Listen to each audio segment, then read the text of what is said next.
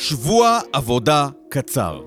לעבוד רק חצי מהשבוע, אבל לקבל את אותה המשכורת.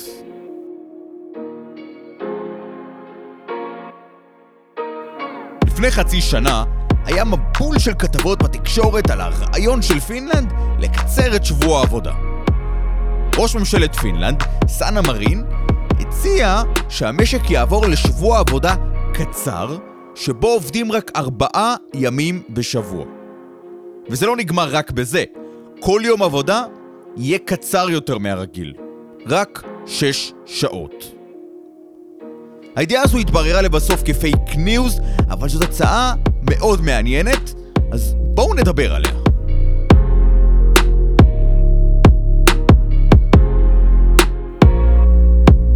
ברוכים הבאים לפודקאסט חשיפה כלכלית, חמש דקות על כלכלה מזווית שלא הכרתם, והפעם על הרעיון של שבוע עבודה קצר, עם הרבה פחות שעות עבודה, הרבה יותר ימי חופש, והאם הדבר הזה אפשרי בכלל. אני טוביה יגלניק, ורגע לפני שאנחנו מתחילים, אני רוצה להמליץ לכל אחת ואחד מן המאזינים לעשות עוקב, subscribe לערוץ, כך גם תקבלו את הפרקים לפני כולם, וגם תהנו מחוויית האזנה גבוהה יותר. פשוט היכנסו לאפליקציית הפודקאסטים שלכם, או הורידו אחת כזו, ועקבו אחרינו, אחרי חשיפה כלכלית. תודה רבה.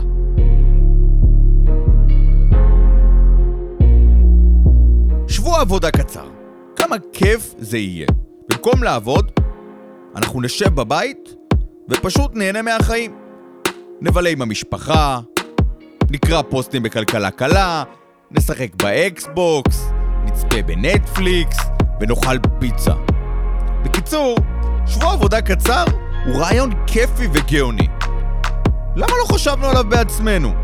ולמה לעזאזל שזה יהיה שבוע עבודה כל כך ארוך של ארבעה ימים? אי אפשר שנעבוד רק יומיים בשבוע? בעצם, יום אחד בשבוע כבר יספיק לי. כמה כבר אפשר לעבוד?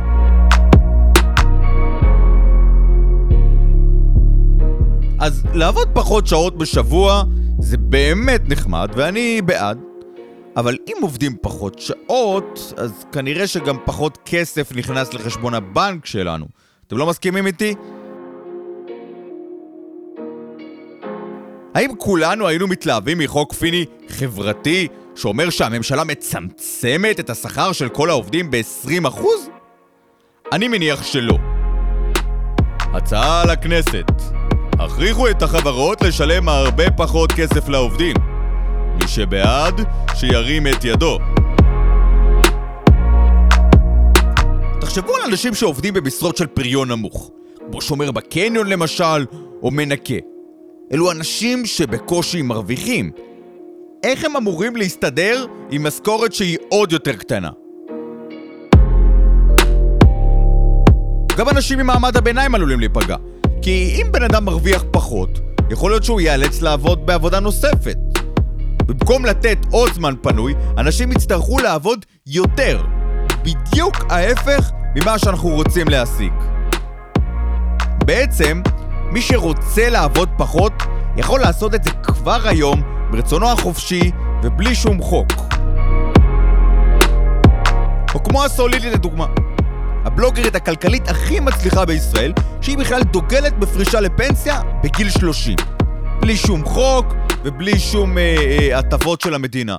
היא פשוט חסכה הרבה מאוד כסף, משקיעה אותו בבורסה, ומזה היא חיה.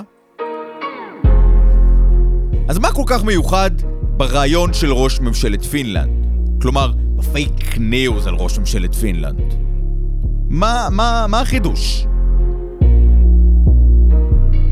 כן, כן, אני כבר שומע מה אתם אומרים. שכל העניין בהצעה הפינית הוא שתקבלו את אותה המשכורת בדיוק. לא שקל אחד פחות.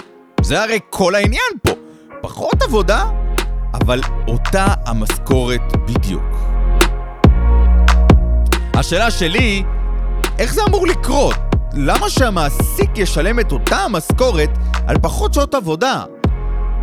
אתם יודעים, כסף הרי לא גדל על העצים. למה שהוא ישלם יותר? אולי פשוט נכריח את החברות לשלם משכורת זהה?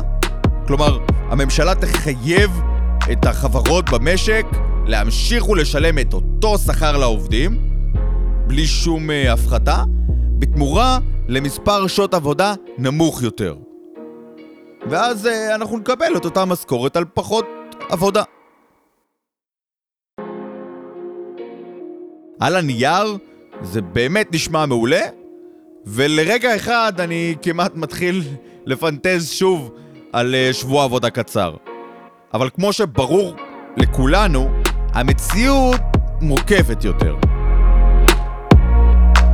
מהצד של החברות, ברגע אחד החברה תקבל תפוקה שהיא הרבה יותר קטנה, כי כולם יעבדו פחות שעות. אבל בו בזמן, החברה גם תצטרך לשלם הרבה יותר כסף על כל שעת עבודה. תחשבו על זה, נגיד שעד עכשיו כל עובד היה עובד 100 שעות ומקבל 10,000 שקל.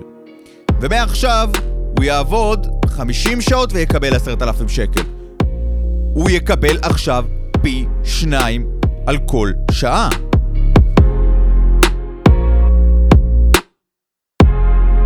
יכול להיות שחברות רבות יצליחו להתייעל ולמצוא דרכים שונות ומשונות כדי לנצל את כוח האדם שלהם בצורה יותר טובה וככה להגדיל את הפריון.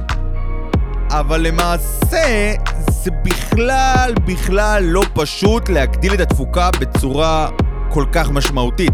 יש סיכוי משמעותי שההתייעלות של החברה תגיע בצורה של החלפת העובדים במכונות או בעזרת הצמצום הייצור והפעילות של החברה.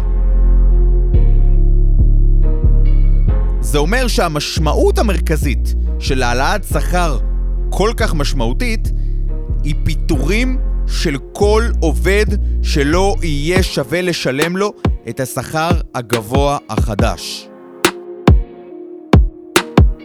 קיים סיכוי משמעותי שבזכות החוק עובדים רבים יישארו גם ללא עבודה וגם ללא משכורת.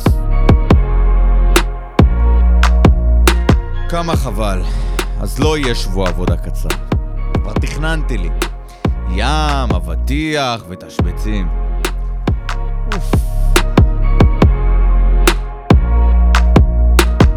אבל הבעיה לא נגמרת במה שאמרתי קודם. כלומר, פיטורים המוניים וחברות שמצמצמות פעילות. יש עוד בעיות ביוזמה הפינית. בגלל שהחוק יגדיל את השכר פר שעה, יהיו הרבה פחות עבודות שזמינות לצעירים. כי אם המעסיק משלם הרבה, אז הוא רוצה בן אדם שהוא מומחה, ולא צעיר שהוא חסר ניסיון. אתה משלם הרבה, אתה רוצה עבודה יותר איכותית.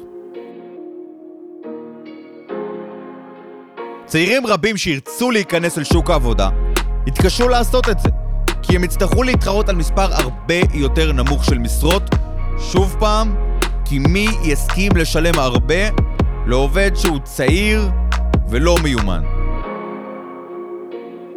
אגב, כבר היום, בשנת 2020, יש בעיה קשה מאוד של אבטלת צעירים בפינלנד. רק לשם ההשוואה, אבטלת הצעירים בישראל עומדת על כמעט 7%, בזמן שאבטלת הצעירים בפינלנד עומדת על למעלה מ-17%. שימו לב, אלו נתוני טרום קורונה. כנראה שהמצב עכשיו הרבה יותר גרוע. בקיצור, במקום שצעירים ירכשו ניסיון, יעבדו וישלמו מיסים, תוכנית שבוע העבודה הקצר תהפוך אותם למובטלים שיהיו תלויים ברשת הביטחון הממשלתית ובציבור, הציבור זה אנחנו בעצם. אבל יש עוד טענה אחת שקשורה לקיצור שבוע עבודה, טענה די מעניינת שכדאי שנדבר עליה. אחת הטענות הפופולריות אומרת שאנחנו עובדים יותר מדי שעות. ולכן, צמצום של כמות שעות העבודה שאנחנו עובדים יגדיל את הפריון של החברה. ברגע שהפריון יגדל, לא תהיה בעיה לשלם לנו את אותה המשכורת על פחות שעות שאנחנו עובדים. למה? כי כל עובד יכניס לחברה הרבה יותר כסף בכל שעת עבודה, ואז לא תהיה בעיה לשלם לו יותר כסף. נשמע נפלא, נשמע מעולה. הטענה הזאת נובעת בעצם מהמחשבה שהירידה בפריון נובעת מעייפות של העובדים, עצלנות או דברים דומים. ואם אנחנו נעבוד פחות שעות, אבל בצורה מרוכזת, כן, שימו לב, בצורה מרוכזת, אז אנחנו נסיים את העבודה הרבה יותר מהר. אתם בטח מכירים את זה. כשאנחנו צריכים לסיים משהו בשבוע, אנחנו מסיים אותו בשבוע. כשאנחנו צריכים לסיים אותו ביומיים, אנחנו מסיים אותו ביומיים. כלומר, ככל שמצמצמים את הזמן, ככל שאנחנו, יש לנו דדליין יותר, יותר uh, לחוץ, אנחנו פשוט מסיימים את העבודה יותר מהר. אז כזה. הבעיה היא שהטענה הזו שקיצור ימי העבודה ומתן יותר חופש יעלה את הפריון, נכונה אולי במדינה כמו יפן. למה? כי ביפן אנשים ממש מתים מהתמכרות לעבודה וממחסור בשעות שינה. כלומר, במקומות כאלה, העייפות באמת יכולה להוריד את התפוקה וגם לפגוע באיכות העבודה של העובדים. העניין הוא שבמדינות כמו ישראל למשל, או פינלנד, הפריון מושפע בעיקר מההתנהלות הארגונית ומיישום של אה, טכנולוגיות מתקדמות, ולכן גם אם נפחית את שעות העבודה, התפוקה כנראה לא תגדל בצורה משמעותית. צמצום כמות שעות העבודה לא באמת יפתור בעיות של פריון בעבודה, אני מדבר על מקומות כמו ישראל.